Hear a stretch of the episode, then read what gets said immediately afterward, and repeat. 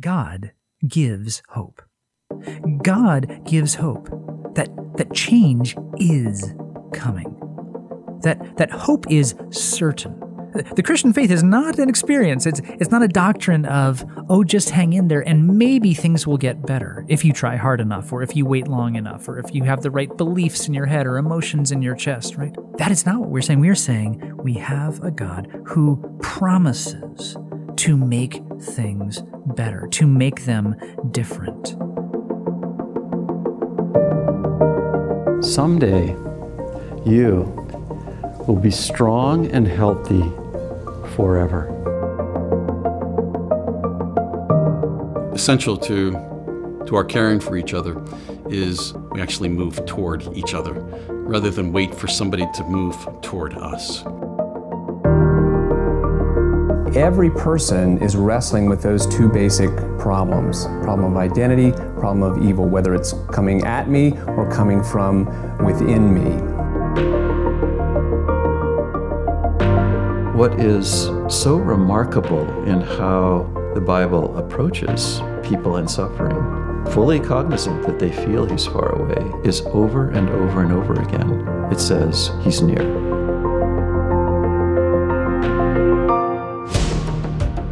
We talked about what episode to do for the end of the year in December, and uh, naturally, one of the things that landed on the table was an episode about hope. And Christmas season always, I think, brings up uh, questions and, and the importance of hope. And certainly, obviously, in the year we've had between COVID and all of the fraught tensions around politics and race and so many global concerns, it, it's a year that it makes sense to talk about hope. But uh, if I can be honest with you, my first reaction to the idea of doing a podcast on hope was it was negative. Um, and I, I, think the the heart of that negativity or, or sort of reluctance to to venture in it, it wasn't that I don't believe in hope or, or don't believe it's important. I, I'm a counselor. I work in an organization of counselors. We uh, have as one of our core, most vital jobs is, is to give hope every conversation to people who are in situations where they, they strongly need it. And I know that I need it. So I believe in, in hope. So why was I feeling reluctant? And I think what, what came through to me as I, as I began to process why I was feeling that way is just that hope can so easily seem like an abstract word, like a, like a diff- distant concept, like something that, yeah, I, I know it's good and, and I know I need it, but but it can sound generic or or far away, and that's not what I want. So anyhow, I, I, I was planning not to do a podcast on hope. Uh, I didn't think I had anything all that helpful or, or fresh to say that was going to be worth talking about. And then, uh, as I've been spending some time in Hebrews, something hit me that I had never seen before, and I'd love to spend a little time processing that particular insight with you today. So let me uh, let me read a little bit of Hebrews six to us, and then flesh out just a few of the things that it got me thinking about hope. I'll start in uh, verse eleven, and I'll read through verse nineteen. Um, obviously, there's a lot in here, and we will focus in on, on just one or two particular things. But I think having the whole context is helpful. So here, here's what uh, the author says, in the middle of chapter six. He says, We desire each one of you to show the same earnestness, to have the full assurance of hope until the end, so that you may not be sluggish, but imitators of those who through faith and patience inherit the promises. For when God made a promise to Abraham, since he had no one greater by whom to swear, he swore by himself, saying, Surely I will bless you and multiply you. And thus Abraham, having patiently waited, obtained the promise. For people swear by something greater than themselves, and in all their disputes, an oath is final for confirmation. So, when God desired to show more convincingly to the heirs of the promise the unchangeable character of his purpose, he guaranteed it with an oath, so that by two unchangeable things in which it is impossible for God to lie, we who have fled for refuge might have strong encouragement to hold fast to the hope set before us. We have this as a sure and steadfast anchor of the soul, a hope that enters into the inner place behind the curtain.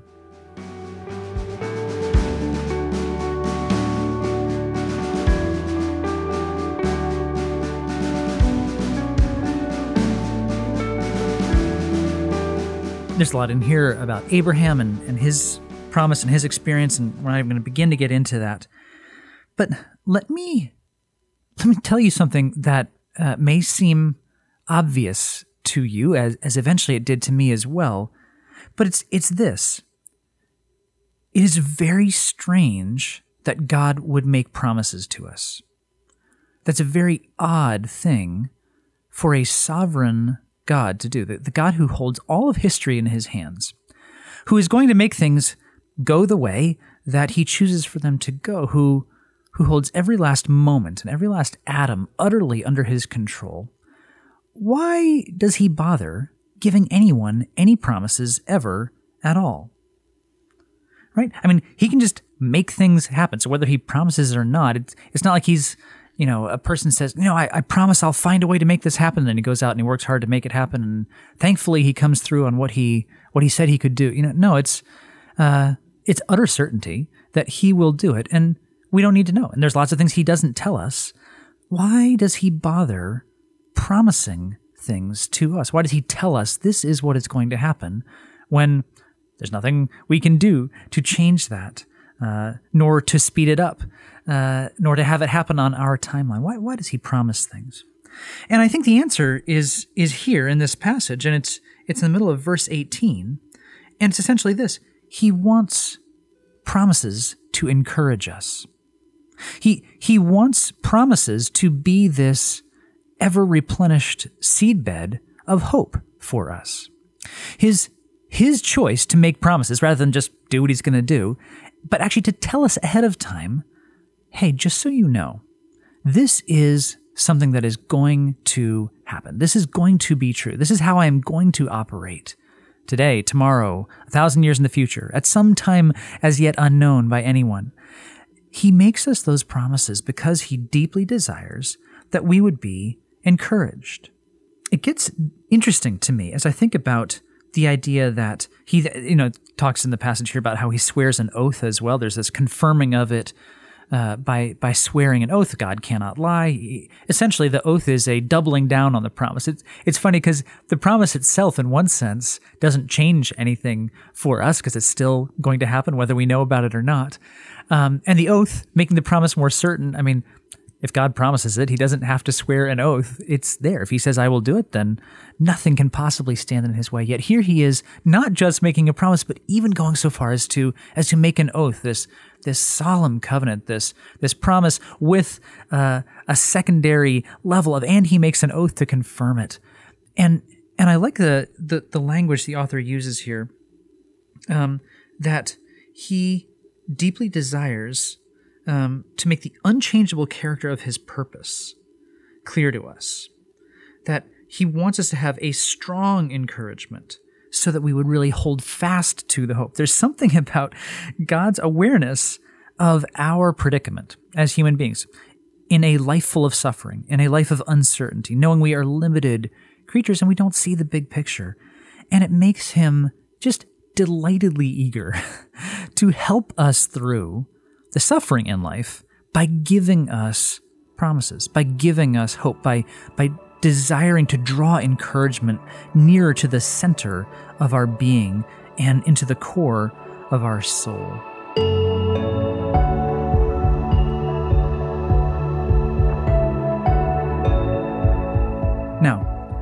God's words, of course, are the ground of our words as we speak to others. God wants us to be hope givers and us to be encouragers and us to be pointing each other back to his his promises. And I think one of the main reasons for that is that you just live differently when you have hope. You live differently after encouragement. I think sometimes we think about encouraging one another or being encouraged by scripture as, you know, sort of nice icing on the cake of the Christian life. And and that is not so. Encouragement and hope are vital, necessary components of a sustained walk with the Lord. And you live differently. It, it actually changes your choices. It changes the way you see the world. It changes your understanding of what options are on the table. It, it changes what you care about and how you invest your time and effort and money and resources and skills. Uh, I think about the old um, uh, there's a, I believe C.S. Lewis, although I, I, can't remember where it is, and perhaps it's not Lewis. Uh, although, when in doubt, just say like I think C.S. Lewis once said, right? Uh, I believe this is a Lewis uh, analogy or metaphor or parable or whatever you want to call it. But he talked about two men working for a year in a factory, um, doing you know fairly menial labor that was not very engaging or interesting, and he said, it, you know these two people doing the exact same task for the exact same number of hours are going to have radically different experiences if one of them knows he's going to be paid $2 million at the end of the year and the other knows he's going to be paid minimum wage for his work that year, right? What you are looking forward to really impacts the way you go about what you do.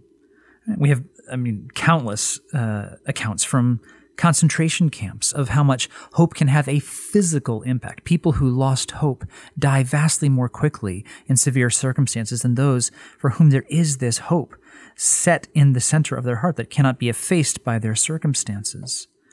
Uh, I've had various times over the years where uh, counselees of, of people who have people who have come to CCF for counseling um, have said, you know, the the the counseling saved my life. And of course, on one level, that's not true. it was just words. It was just conversation exchange. It was just care from one person to another and, and a different way of seeing things offered and a, a another person who was invested in, in a, a struggler's story. But, but at the same time, of course, there is a literal truth to that. People will operate differently in the face of severe struggles when they have encouragement, when they have hope. It's how we operate in busy seasons at at work. It's, it's why childbearing is often used as an analogy for hope in a world full of suffering in Scripture, right? That, that like the pains of labor, give birth to something good. There is this hope that, uh, that overcomes or, or walks us through the difficulties that we face in this life uh, as we are in the month of December coming towards uh, vacation time for school children, at least in the northern hemisphere, um, most places, you have the the looking forward to Christmas break. Uh, the the winter holiday is uh, a very small but very significant source of helping you get through weeks of school if you're a child ready to be out. Right. It it makes me think of Psalm twenty seven fourteen, uh, the last verse where uh, and um, the entire psalm, I think, is a profound response to the experience of anxiety and uh, a clear confession of the experience of anxiety in the psalmist as well. And, and it ends with wait for the Lord. Be strong, take courage, wait for the Lord. Waiting for the Lord happens where there is hope, happens where there is encouragement, happens where there are promises.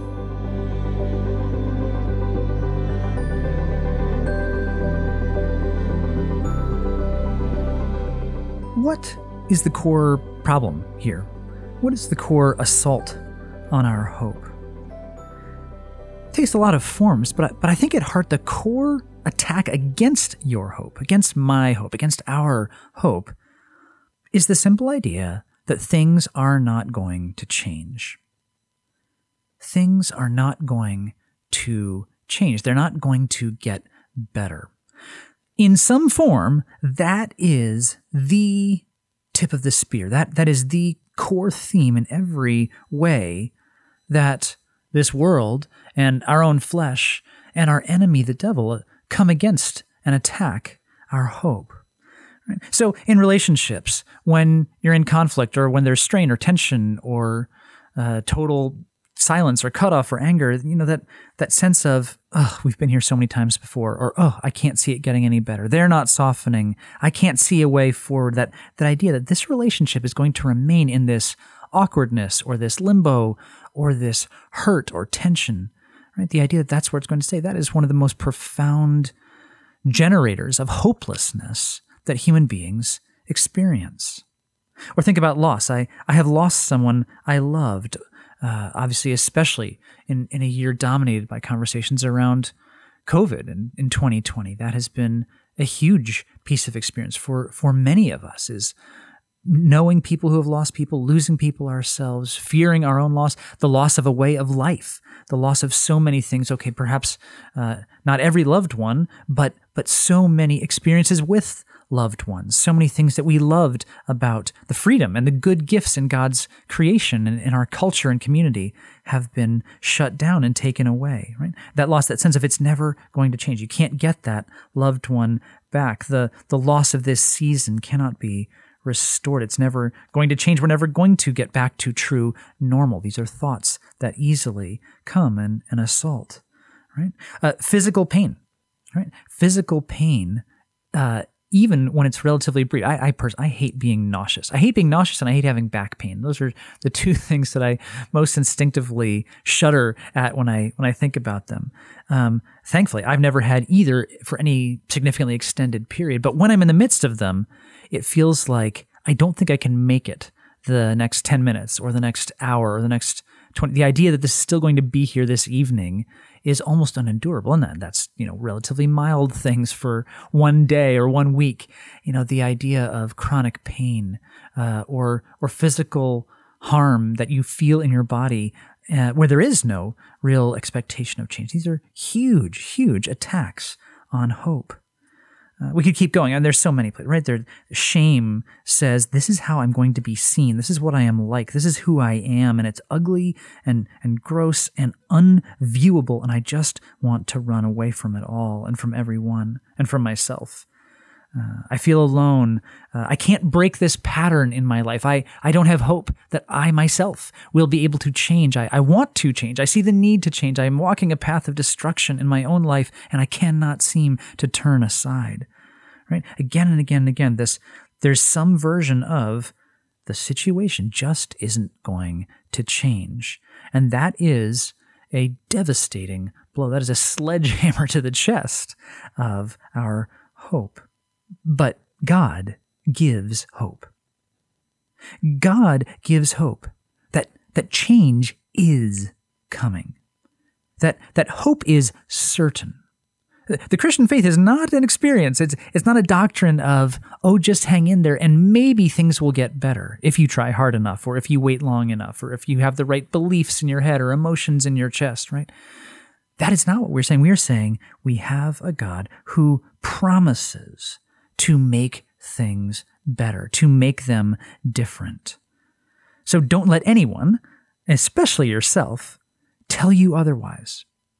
Now, of course, this is ultimately and most dramatically true in heaven, right? The, the new heavens, the new earth will be an answer to every chronic pain and every broken relationship and every depth of shame or hopelessness or addiction or anything else you have done or had done to you or suffered through, the new heavens and new earth will cause that scar, will, will cause that harm, will cause that pain to, in retrospect, look back and you'll say, what it did, what, what the Lord did in and through that to bring me here, that I am now on the other side of the River Jordan, there is no comparison. Uh, the New Testament makes this point makes this point many times, especially Paul in 2 Corinthians 4 is talking about how our troubles will actually, in comparison to the joy of heaven, seem like light and momentary troubles. He says that not to minimize what we're going through now, he says that to maximize, to try to give us just an inkling of how profound will be the redemption that God is working in eternity. And if that was all we had, if that was the only promise that Scripture ever made to us, it would be more than enough.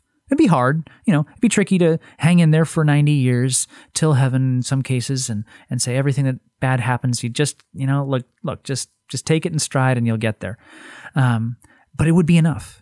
But there is so much more. There are so many promises right now, today, tomorrow, the day after. There is the promise of God saying, I will be with you. I will walk through death and whatever valleys of its shadow you may have to endure between here and death. I will be with you, and you'll hear the sound of my rod and my staff clicking on the ground. I will forgive you.